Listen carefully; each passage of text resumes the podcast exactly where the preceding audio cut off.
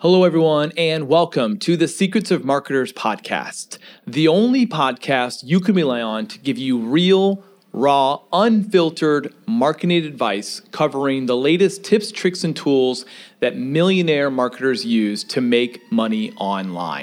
I am your host, Jeremy Blossom. Sit back, relax, and let's start discovering the true secrets of marketers.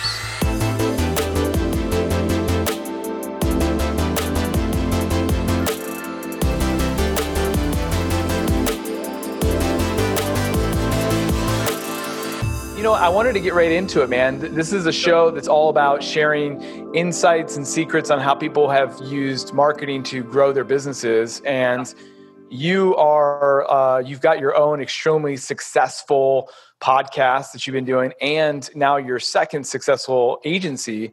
But I'd love to, people know you, but maybe if you don't mind, Eric, kind of give a background on like who you are, where you come from, and then what are you excited about right now? Yeah, so thanks for that, Jeremy. So name's Eric Su, and I do all things that kind of revolve around marketing. That's just how things have played out. So like you mentioned, I have the podcast Marketing School, which I do with another marketer, Neil Patel, and then I have my first podcast, Leveling Up. And other than that, I mean, the way I've seen it is if you build the audience first and you plug things into it, it's actually much easier to do it that way. So we have an ad agency that's tied to it, Single Grain, and then we do have a software company, Clickful, that's tied to it, but we also have education tied to it as well. And we're just looking at, okay, what else can we buy or build right now that will plug in to the audience? Because if you look at it from a very personal brand type of situation with Kanye West with his Yeezys, and then you have Kylie with Kylie Cosmetics, a lot of people are doing this, and it could be really big names like that, or it can be people. They're called the one-man media companies now, and you have people, VC firms such as Andreessen Horowitz, which is very popular. They're talking about the passion economy. So these are all things that for me, a couple years ago, it's content marketing, right? But I just see it as it just makes a lot of sense. It's one of the most defensible things you can have. Whether it's a company brand or a personal brand, I just think it should be a no-brainer. If you don't have one right now, you have a great company, you should go buy some of the attention, go buy a media property. Yeah, no doubt. I think that you said something really good there. We're getting right into it, which I love. You said something really good there is like, it starts off with an audience. People ask me all the time, hey, Jeremy, like I'm thinking about, they work for a company, they're thinking about going off and starting their own thing. And like, what advice would you have? And sometimes they actually have like a full blown, pitch deck or a business plan.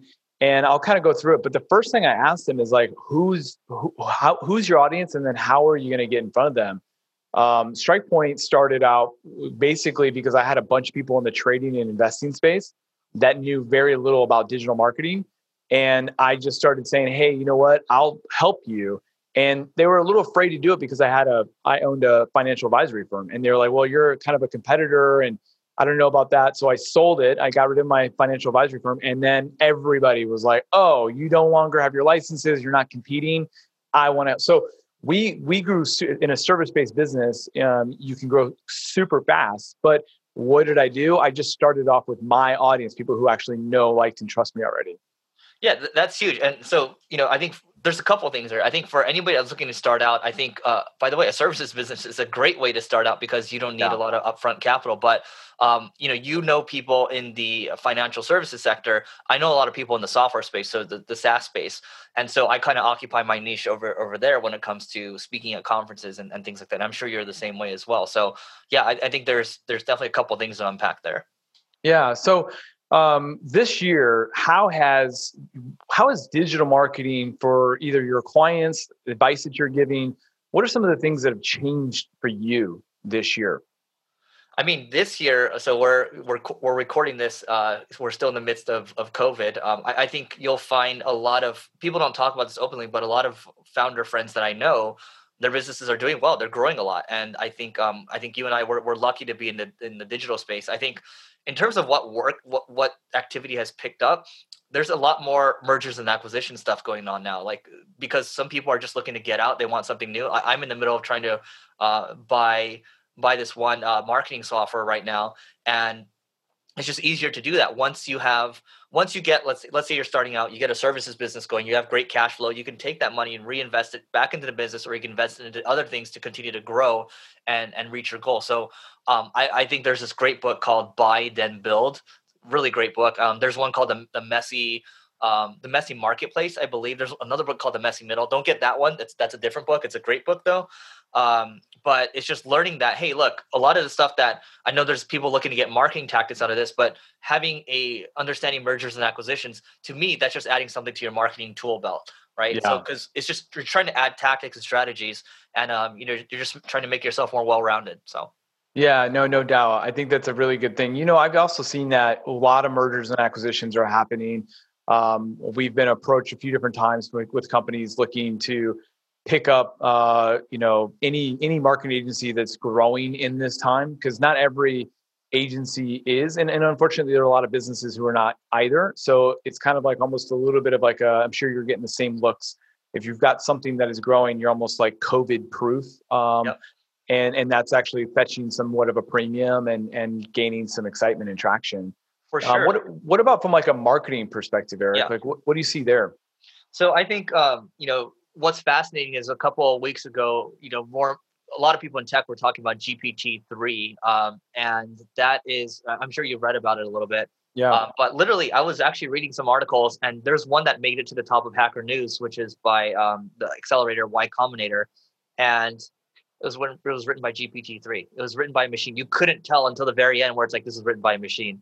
And I was like, holy crap, this is where we're going. So they're going to OpenAI. They're going to commercialize that, I believe, later this year. So I think there's going to be a lot of activity around that. I can see it used in so many different ways. Yeah. Just make a long form article from every single marketing school podcast that I do, which is daily. Take that 5 minutes and make it long form, right? And You're not going to be able to discern what's happening. So I think that's coming. But in terms of what's working right now, I think I'll talk more about SEO, because I know a lot of people don't talk about it. They talk more about paid and funnels and things like that. So in terms of what's working in SEO, it's, if you think about Google, right, they have to please their shareholder. So it just gets tougher and tougher to compete in the search engine result pages. So it's getting more and more scrunched. If there's site links, your click-through rate goes down. The ads are becoming harder and harder to discern. So anyway, real estate's becoming less. So that means less traffic for your website. So now there is something called on-SERP SEO, which is you're optimizing on the search engine result page. You no longer can wait for them to click to your website. You got to do a good job there to entice the click. So one of the first things you can do is title and meta description testing. And what that basically, it's no different than testing your headlines in Google ads, right? So you're testing, marketing blog versus top marketing blog, best strategies and tips, probably more likely to click the second one. You can literally do that you can do this for free. You can, and let me know if I'm getting too technical. I don't think I am. No, this is great.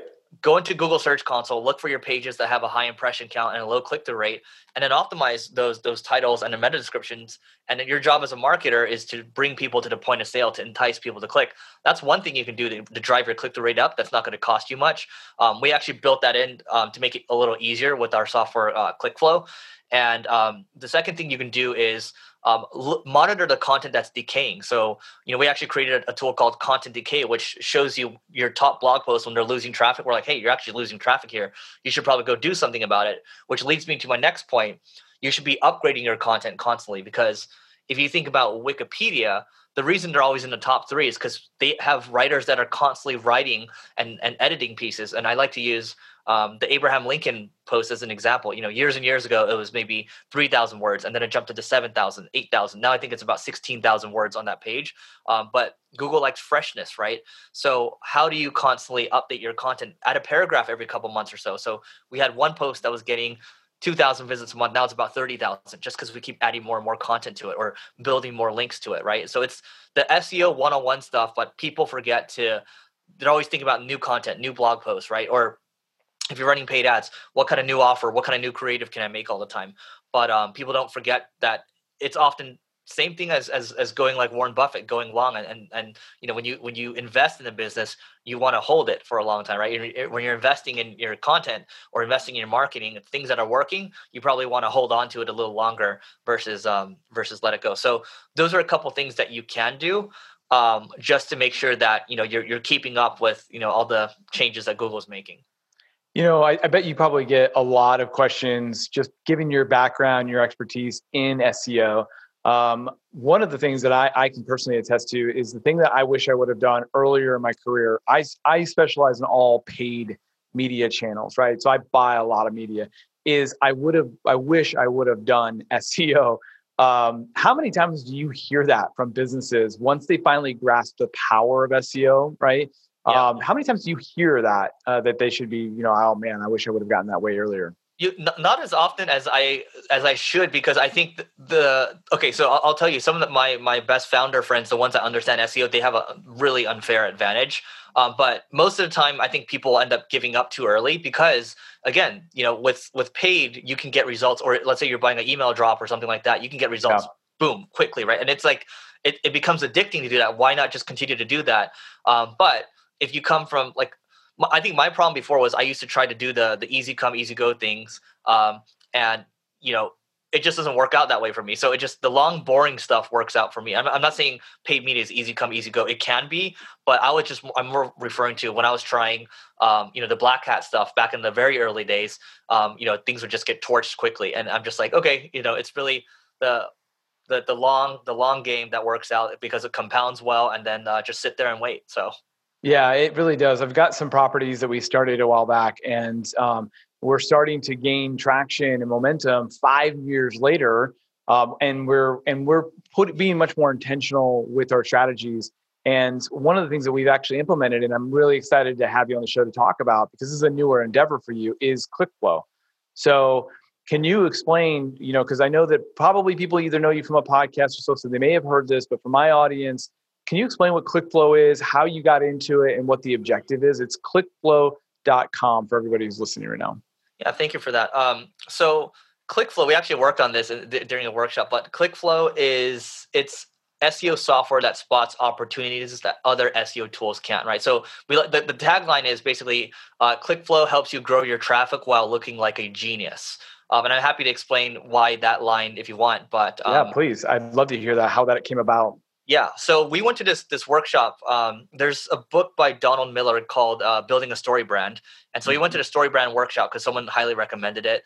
And that was the one takeaway I got. Like, there's amazing barbecue and everything. But, you know, there was a coach. It was like a 2-day session, I believe. And it's just, there's all these fill in the blank type of things that you have to put in. And then we refined it. And what we realized was that, yes, ClickFlow does help you grow your organic traffic.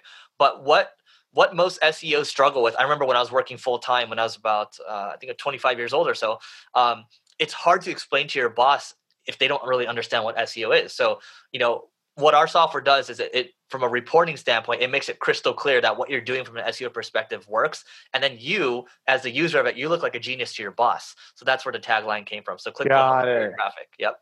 Well, yeah, I love that, man. So it finds different opportunities that these other different SEO platforms don't find. Yeah. Can you get a little more specific on that? Like, what are some of the things that you find most often that ClickFlow will find for your organization that something else wouldn't? Yeah. So for example, there's not a lot of, I think there might be one other tool that does the Content Decay feature that we have, where it will spot like, hey, you got to be doing something about this. Earlier I mentioned we have the title and meta description testing. So we actually, you know, we're tracking that specifically what you did, how many words you added, what specifically you changed, and then, you know, did you get a gain or not? So we have our own, you know, unique way of looking at that.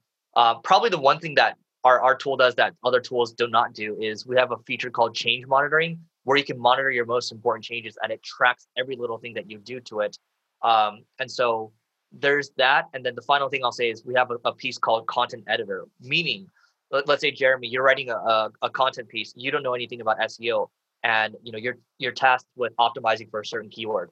Well, what this will basically do is it will tell you what keywords you should be adding. So as you're writing in this box over here, on the right side, you'll have the keywords that you should be adding. And then as you write it, you know, the check boxes will tick, and then boom, you now have an optimized piece where it will help you with long tail content. So long tail SEO traffic. And what I mentioned earlier, upgrading your content matters a lot. So now your writers don't need to feel the stress of not knowing SEO, and you as the SEO manager or the marketing director or the owner, you feel confident that you're doing what you can to, you know, make the most of what you're writing. Yeah, I love that. And that is one of the strategies that's worked probably the most effective personally, is these long tail keyword articles. So for I like to cater these podcasts for a wide variety. We've got some of my friends who are driving, are listening to this, and they've got a staffing company that they own. Some are, you know, diehard digital marketers, and they're looking for the really nitty gritty. But long tail keywords, long tail in general. Can you explain that concept? Why is it so effective, and why I think that is like the lowest hanging fruit, in my opinion. And you're the master at this. Correct me if I'm wrong. For businesses to implement. Yeah, I mean, the same concept for paid media as well on the Google ad side. When you look for long tail keywords, these are the keywords that are not super competitive. So, for example, red shoes is a lot more competitive than, let's say, size six wedding shoes by, you know, I'm making names up. Yeah. I don't even know if they make wedding shoes, right? But that's probably still an expensive keyword, but that's a lot more specific. So the point is, a long tail keyword will not have the volume that a competitive keyword has, but the intent is a lot higher. And sure, the volume is smaller, but you're going to get a lot more converters from it. And so I'll give you an example. Let's say we wanted to optimize for the keyword, not just marketing agency, that's too broad, but e-commerce digital marketing agency, right? Then you're going to be getting people like, you know, Allbirds or whatever reaching out to you because they're being very specific about what they're looking for. So the content that we write, we don't try to, if you keep trying to go for the head terms, for example, SEO agency, it's already very competitive. You're better off writing for the long-term stuff first. And as those pieces start to get more traction and you start to get more traffic from it, you start to rank for more stuff. Google as a search engine, think of it, you're an algorithm. You're like, oh, that website it's relevant to marketing and they're getting more traction. We should give it more credit. And then you just keep doing good stuff. You keep writing great content. You keep, you know, building links. The foundational stuff with SEO hasn't changed. And then you layer on the new stuff I'm talking about. And you should still be able to compete when it comes to SEO. But that's the whole foundational piece around long tail. And you can easily use, you know, tools like Uber Suggest to find, you know, keywords to long tail keywords to go for. But oftentimes, if it's a newer trend, you know, you shouldn't be looking backwards. You should probably be looking to, you know, look at Google Trends and trying to guess, you know, what you think is going to happen. Especially because if you know your industry well, you're going to know better than anybody else, and not wait for some keyword tool to tell you what to write. Yeah, absolutely. You want to look, every business wants to look a little bit bigger than they really are. So that's why you invest money in a really clean website that looks robust, and you know, why you put certain pictures up and your social media presence. You kind of want to be known everywhere. And I think long tail keyword does a really good job of this because it makes you look like a big fish in a little pond. There's not a lot of competition around very specific strategic long tail things. And what we have found is that people who are searching for those have a lot of intent. And it's the same amount of intent as like your generic ones, but I'd say even a little bit more because they know exactly what they're searching for. So you're getting a really much more genuine connection with your brand and that user than you would on some of the generic terms. And it's the most common mistake I see when I hear someone, I'm by far not the SEO expert at all. I would refer them over to you and like, this is the guy that you need to talk to. But those are some of the basic things that I can say, well, that idea or that logic that you're trying to, you know, in our industry, we specialize a lot in the trading and investing space. So like somebody comes to me and says, yeah, we want to own trade stocks. Oh, well, good luck. I mean, like, you know what I mean? Like that would be so hard. Why not like how to trade, you know, best way to trade stocks as a carpenter. And like, you know, you're going after one specific niche. I just completely made that up. But yeah. That way, if your content shows up there, you're that big fish in that little pond. And there's a little bit of guessing that can go into there if you're trying to look, you know, into the future. But that's a much more appropriate use of your time and energy, I think, as well. So that's really cool that what you've done with ClickFlow. So where did the idea come from with ClickFlow? I know that a lot of entrepreneurs want to know, like, you're a great entrepreneur. Where did the idea come from? And then like, how did you get it from idea to the website that I'm on right now? Yeah. So I mean, it's honestly a stroke of luck. I was scrolling through Facebook, and then I'm in the SaaS group, and one guy was like, hey, I'm looking for my next project, blah, blah, blah. And that's how I found my co-founder, my technical co-founder. And, you know, we talked on the phone, and he had a couple ideas. I had a couple ideas. And I read a post from the Pinterest growth team about how they were doing, you know, SEO A/B testing. I was like, oh, this is really interesting. And so, you know, I was like, that was one of the ideas. And we sent our list of ideas. We surveyed our audience first, sent an email out, and then that was the idea that won out. And then what we did afterwards was we pre-sold. We said, hey, $500, we're making this thing right now. You know, just send me a PayPal, right? And then a bunch of, I think it was like maybe, I don't know, maybe like $5,000 or $6,000 in just pre-orders on just a concept. So we're like, okay, let's do it. Now, in hindsight, that was a really stupid idea, but because that's just people that like me that put in that money. Sure. But, you know, what ended up happening was we built it, and it's been probably 2 years or so. And when COVID hit, we actually we worked out a deal with my technical co-founder for him to move on. So we bought him out. But you know, then we hired you know, new developers, and yeah, ever since then it's really, you know, been cranking. We're talking, you know, it was like double monthly recurring revenue like 2 months ago, and then I think this month we might triple or so. So wow. I think that's going to continue on, and now it feels like it's really moving. So that I can talk about lessons learned from building software, but yeah, that was a interesting journey. We'll put it that way. Yeah, that does. And I thank you for being vulnerable and open. And you shared more than I expected, because you're so real. That's one of the things I really appreciated about you.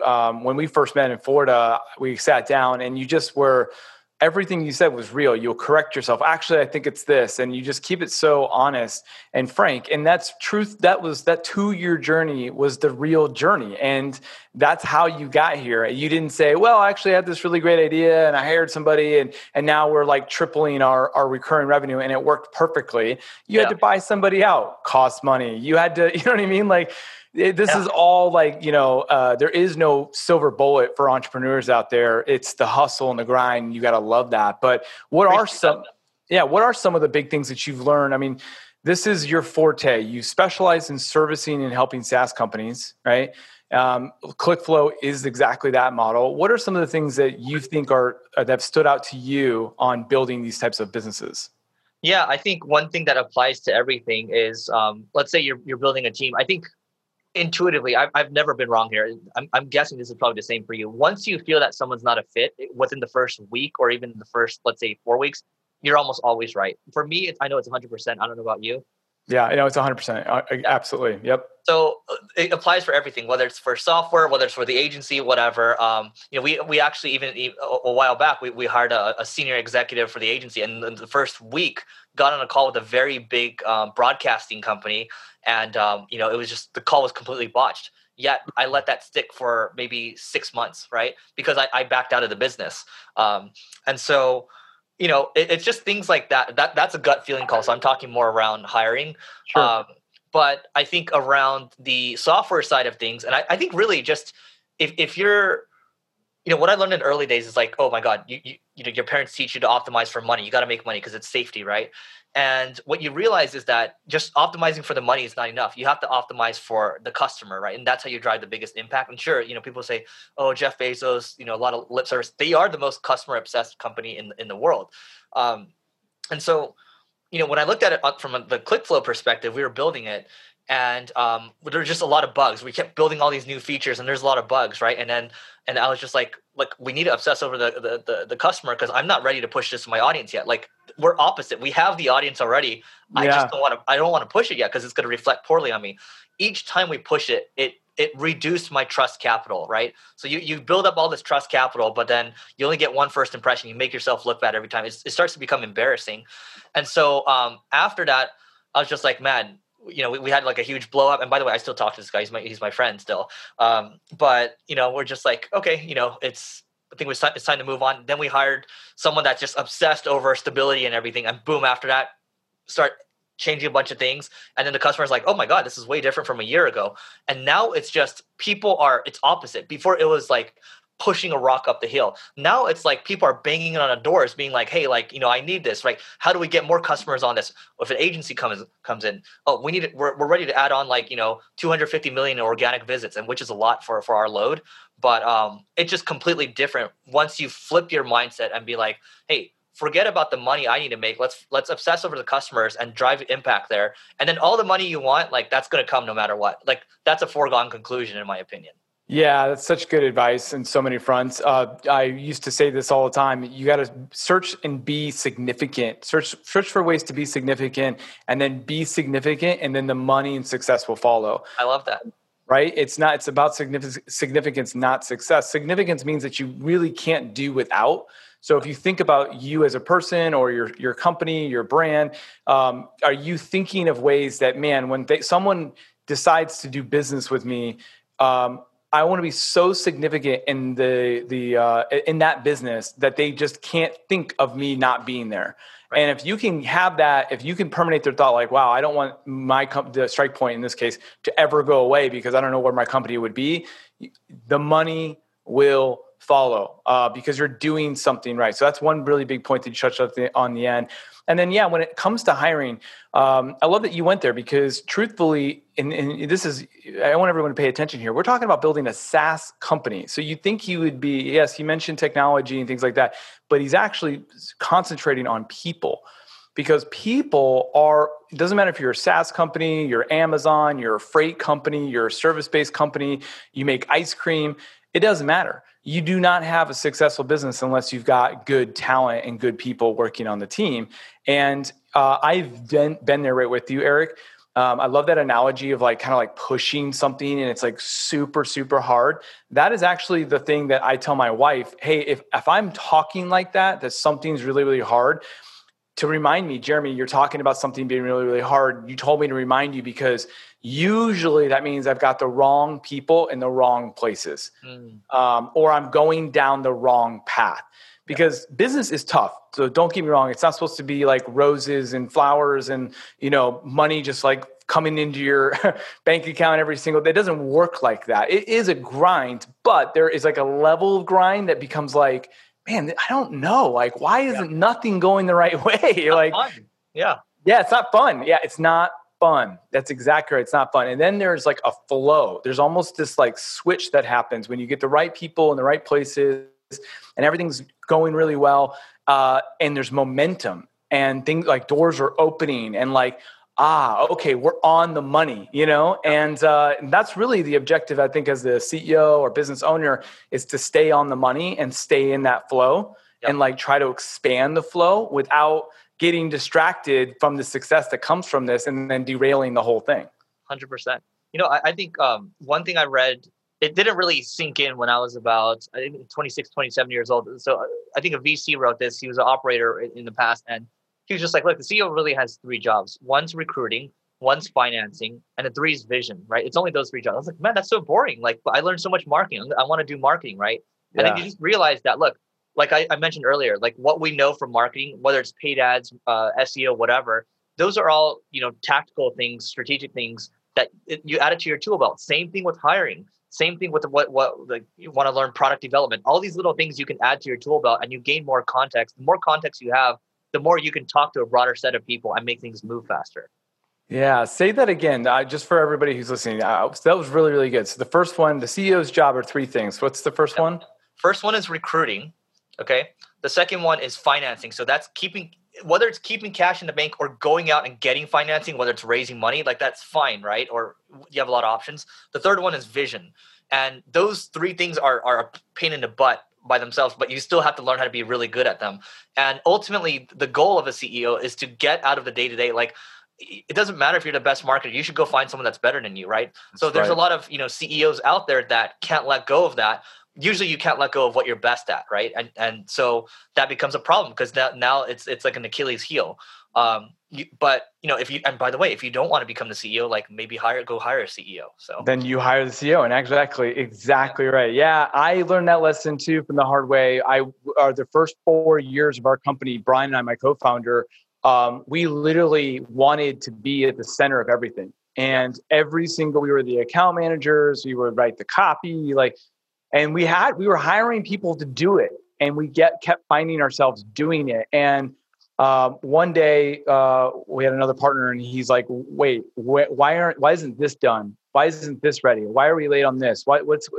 And we really had a come to Jesus moment where, frankly, we weren't running the business at all. The business was running us hardcore. Clients were running us hardcore, and we weren't profitable at all.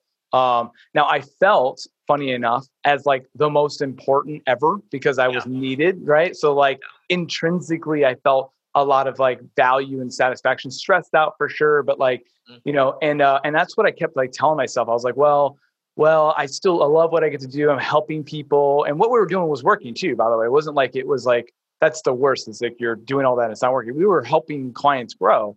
Yeah. But when we realized that like we can't grow, and frankly, like if we really want to help people, we have to get our machine to be so running smoothly without us that it can help make the company be the reason why everyone's happy, not us as individuals. Right. Yeah, I mean, well, it sounds like in the very beginning, it just happens with a lot of service providers. In the very beginning, it's like you work yourself into a job.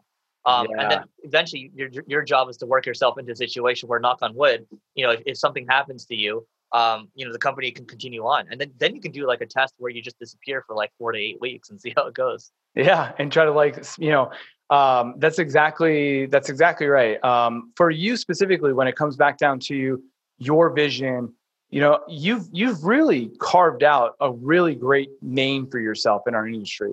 A lot of people really look up to you. You've got a great reputation in our space.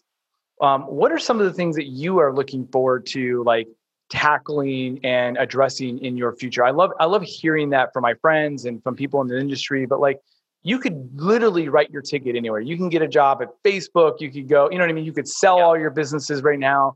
Where are you going? Yeah, good question. And appreciate all the kind words. My job ultimately now, so to preface this all, I have a book coming out next year called Leveling Up, and I see business as a game. And I used to do esports before it became a thing.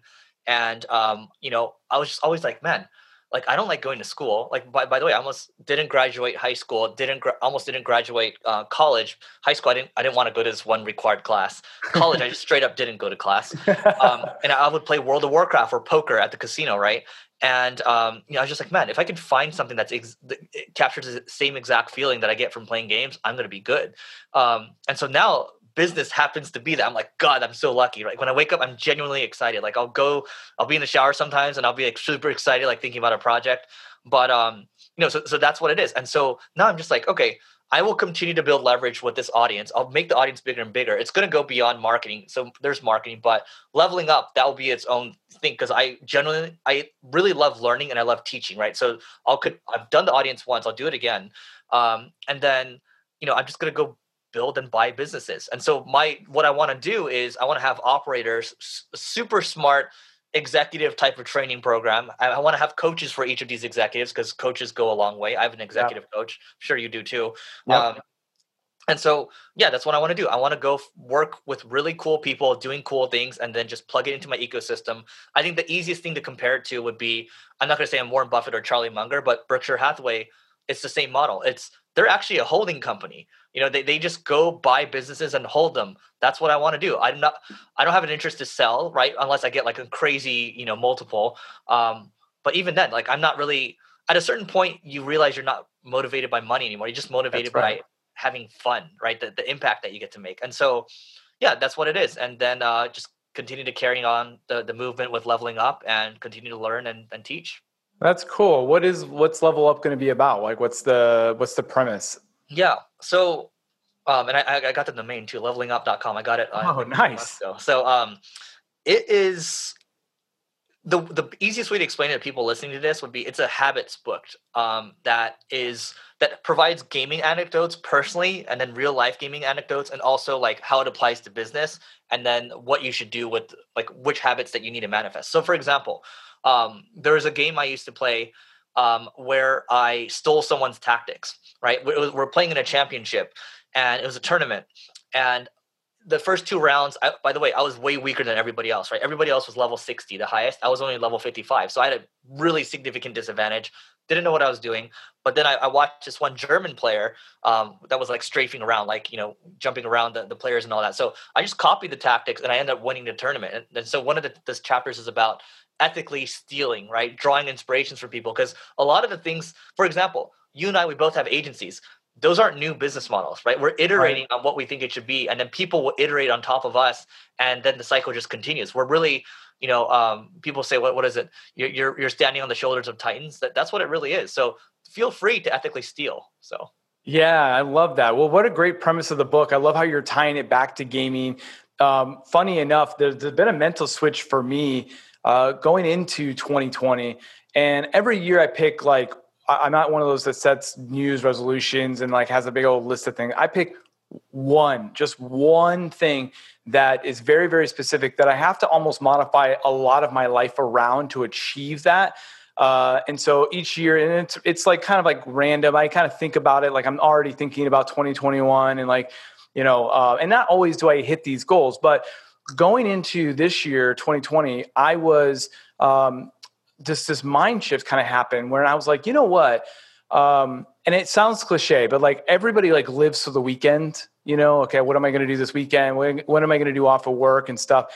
And I enjoy what I do so much, like Monday through Friday, like during the day. I was like, what if I actually treated it like a football game, right? Like a football game where it's 8 hours of like combat sports. What would I be doing on my nights and weekends if that's really what I'd be doing? I'd be recovering. I'd be stretching. I'd be eating right. I'd be like getting to bed early so I can wake up because there's going to be like a 300-pound linebacker like chasing me down. And so I've like changed my mindset. And now it's like, this is like my wife, my kids, like Monday through Friday, the 40 hours a week. That's like my time to go out there and like blow it up on the field. Then I get off the field. So I switched that to living. So I love that you're taking that idea, in this case, esports, but same thing, gamifying it and like gamifying your life. And that's what I've kind of been doing. It's just like thinking of things more like a game. It relieves stress. There's so many good parallels and examples that you can do from a strategy perspective. I think that's brilliant. It's totally a game. I mean, it's whether it's basketball, football, tennis, golf, whatever, it's still the way you're scored and everything. It's basically a game. The bike I have back there, I love it because it's a game, right? Yeah. And sometimes I talk crap to my friends and I send them like my workout. They send me theirs. They usually crush me, but it's fun. So. Yeah, but it nevertheless, it still gets you going. I think that's really cool, and I love that you're doing it. How do you get time to? I mean, you got several different businesses, several different podcasts. Teach me your ways. How do you find the time to write the book? Well, let me ask you this. So you're married. How many children do you have? Is it two? Two kids. Two, yep. Okay. Good memory. Yeah. So I don't have those three, right? So there's a lot of time. But what I will say with the book though, is usually what ends up happening, and I found this to be, I forgot who told me this, but it's like, a book actually ends up taking like, could be like 4 to 6 years. I actually started writing it when I was 28. I'm now 34. So I would write it in spurts. And I'm glad that I got to write it over these last 6 years because I learned so much. But there's just, sometimes there'll be like a blitz. Like one time I was flying to Hong Kong and I was using this one app that said, because I don't like to get jet lagged. So I've been using this app called Time Shifter, and it basically gave me a sleep schedule. And it's like, yeah, you're not sleeping. So I'm like, okay, so I'm just going to write. So I wrote the whole time. I'll take breaks and all that, but it's downtime like that where I get to write a lot of it. And then what ends up happening is you'll have an editor, and I've had to go through 7 drafts, and then you have to keep editing. So there's a lot of back and forth. We'll put it that way. Yeah, that's cool. But that is a good point. You don't have the wife and kids. And if you kind of break this out into little spurts, you're able to do the same thing. And it gives me motivation. I have the same thing. I've got a book that I've been trying to get done. And I will, I'll write it in spurts. I'll write it on planes or, on vacation. I always like to try to carve out a day where I'm going to put some more, words to paper, and it's been good. I would say though, probably after your first book, at least for me, I think I'm probably just going to have like a writer next time. Cause I'm like, oh, there's so many other things I can do, but I'm just like, oh, they can just like interview me and they can write the book and I can give them all the content that I have from other sources. So Yeah, I know. I've been thinking about that too. I have a friend of mine who's done that, and he swears by it. He's been really successful at doing that. But he also says that there is something about the research that goes into, you know, even if it's you're drawing from your own experiences. And I find that really compelling for what I'm writing is like, I'm asking my father, hey, what was it like here? And asking friends. And it's kind of nice to reminisce, and you kind of like, you know, from a researcher mode, putting your, you know, things together, you got to be able to enjoy that process. But I'm always curious on how people are able to get things done with so many other things that they're doing, if they've got some type of hack or if they time block and things like that. Oh yeah. Yeah. You probably do that. Do you time block as well? Like, you know, from a productivity standpoint? Yeah. So, I mean, the days are, you know, Mondays are all my one-on-ones and the traction meetings. So we use the Entrepreneur's Operating System. Fridays are completely blocked usually for strategic thinking. So those days are completely like, there's nothing booked. I'm just sitting there, and sometimes I won't get much done in terms of thinking. And then the other days I'm really kind of, you know, using a football analogy, I'm playing free safety. So I'm really jumping around quite a bit. But, you know, like you said, like I know you have one singular focus, but I have my 4 goals for these, the major projects. And I'm just like, if I can't think of anything to do, usually I'll have like a, you know, 3 most important things I want to do next day. But once I finish that, I'll just stare at that list, and then I'll probably come up with something. So something else that you're able to go and do. Yeah. All right. So if you're, I got 2 more questions for you. One is, what advice do you have for a struggling business online? You know, with everything that's happening with COVID right now, and they're struggling, what are some things that you think that most businesses could probably benefit if they heard this as a marketer? Yeah, I mean, I'm the king of struggle. I mean, it's so I'll just share some anecdotes. So this is, you know, from EO and YPO, they have this thing called Gestalt, where sometimes you share experience, and then I'll give some advice.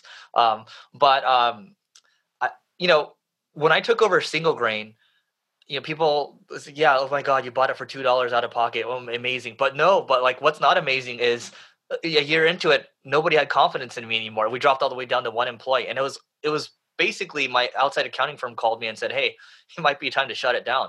And I actually verbally agreed to a job offer in Texas that would pay me up to 7 figures in bonuses.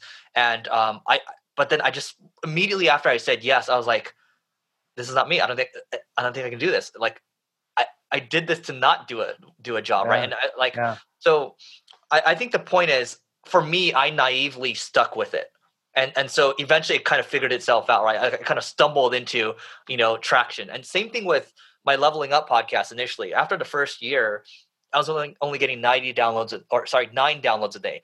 Spending 6 hours a week on it, recording, doing all the editing, everything, while I was trying to save Single Grain. Stupid move. And after the second year, same deal, 6 hours a week on it, 30 downloads a day. But I didn't give up. And that podcast now, it's an affluent audience, a tech founder and SaaS founder audience. You know, up to $100,000 a month. But that led to the Marketing School podcast, which is $1.3 million a month. So the key thing here is that took maybe 3 years to become a success. Single Grain, after taking it over, maybe 2.5-3 years to, you know, start to make it work. And so my whole thing is just, what is it? Winston Churchill, if you're going through hell, keep going. Because for me, for some sick reason, I was talking to my coach about this yesterday. He's like, yeah, the reason you actually like rejection and you like pain, because you reposition as strength. So I think if you're able to do that and appreciate the gift that, you know, the struggle is, then you'll be able to get there no matter what. Because I don't particularly think I'm the smartest person in the room. I just think I stick with it. And by the way, poker is great for that, because it's a constant beat down. So if you want to learn, you have some free time, go play some poker, go take a beating, and then come back and get back to work. Man, that is good. I might have to start asking that question to more of my guests, man. That is such good advice. I think that that is so true. Everybody, you have to have that little sick, twisted part of you that doesn't see pain the same way. I see that so many times when I don't interview these people. These are just documentaries I watch of athletes or, you know, screenwriters or whatever. These people, they put in, I mean, like, there's something loose in their head that they can do things and go further in hell, right? In hell than the average person. And I am happy that you didn't take that other job, because we wouldn't be able to be talking today, and you wouldn't have all the success, and I wouldn't be able to learn as much as I have from you. So my last question, I ask every single guest this, it's just You can answer it any way you want, but it's a great way to close it out, which is, how do you get inspired? So as a marketer, business owner, entrepreneur, like I said, you could piece out any way, anytime you want. How do you stay in the game? How do you stay inspired? Yeah, I think it goes back to what I was talking about with leveling up. I think, there's a lot of business literature around, you have to create, there's a BHAG, big, hairy, audacious goal, 10 to 25 year timeline. And there's also a 3HAG, by the way, there's a 3-year timeline, and they're very specific. And then, so, back in the day, I would set these specific goals, and then something just didn't sit right with me. And then the founder of Activision, actually he bought Activision out of bankruptcy. And he was just saying, look, a mission is really something that is ideally unachievable, right? So, Google organized the world's information. I don't know if that's ever going to be achieved. So I'm like, okay, what is my ultimate vision? It's to level up the world. Because ultimately what I like doing is I like learning, right? But I also like teaching too, because it also reinforces my learning as well. And then other people get to benefit from it. And then selfishly, when I see other people light up and they learn and they grow, that makes me feel happy. So it's to level up the world. And that's what keeps me motivated. And it just feels like a game every day. Wow, that's so cool, man. Well, keep leveling it up. Keep learning. You're a great teacher. I love your podcast. And Eric, as always, man, thank you so much for joining me on my show today. It's been an honor and a privilege. If people want to reach out to you, obviously, I highly recommend, as we were talking, just in full transparency, I did sign up for ClickFlow. I need to use it. I seriously do. I need to use it. I was excited to kind of get the rundown from you. So, but go to clickflow.com, everybody. But if they've got questions, man, what's the best way that they can kind of like get in touch or just follow you? Yeah, for sure. They can listen to the Leveling Up podcast or just go to levelingup.com. We're actually going to have the first chapter of the book in there. Or you can just DM me on Instagram. It's Eric, E-R-I-C, O as in orange, S as in sugar, I-U, Eric Su. And I'll try to respond. I'll do my best to respond. Awesome, man. Well, thank you so much. You guys heard it from him himself. Go find him. Go follow him. You won't regret it. And Eric, thank you again for your time, man. Best of luck to you. And I'll definitely have you back on the show soon. Thanks for having me. Thanks, man.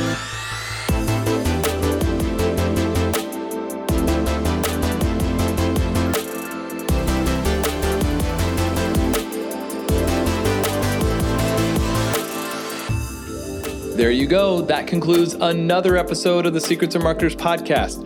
Thank you guys so much for listening. If you're looking for even more content, more ideas, more things that you can do today to help grow your business, then head on over to my Instagram page at Secrets of Marketers.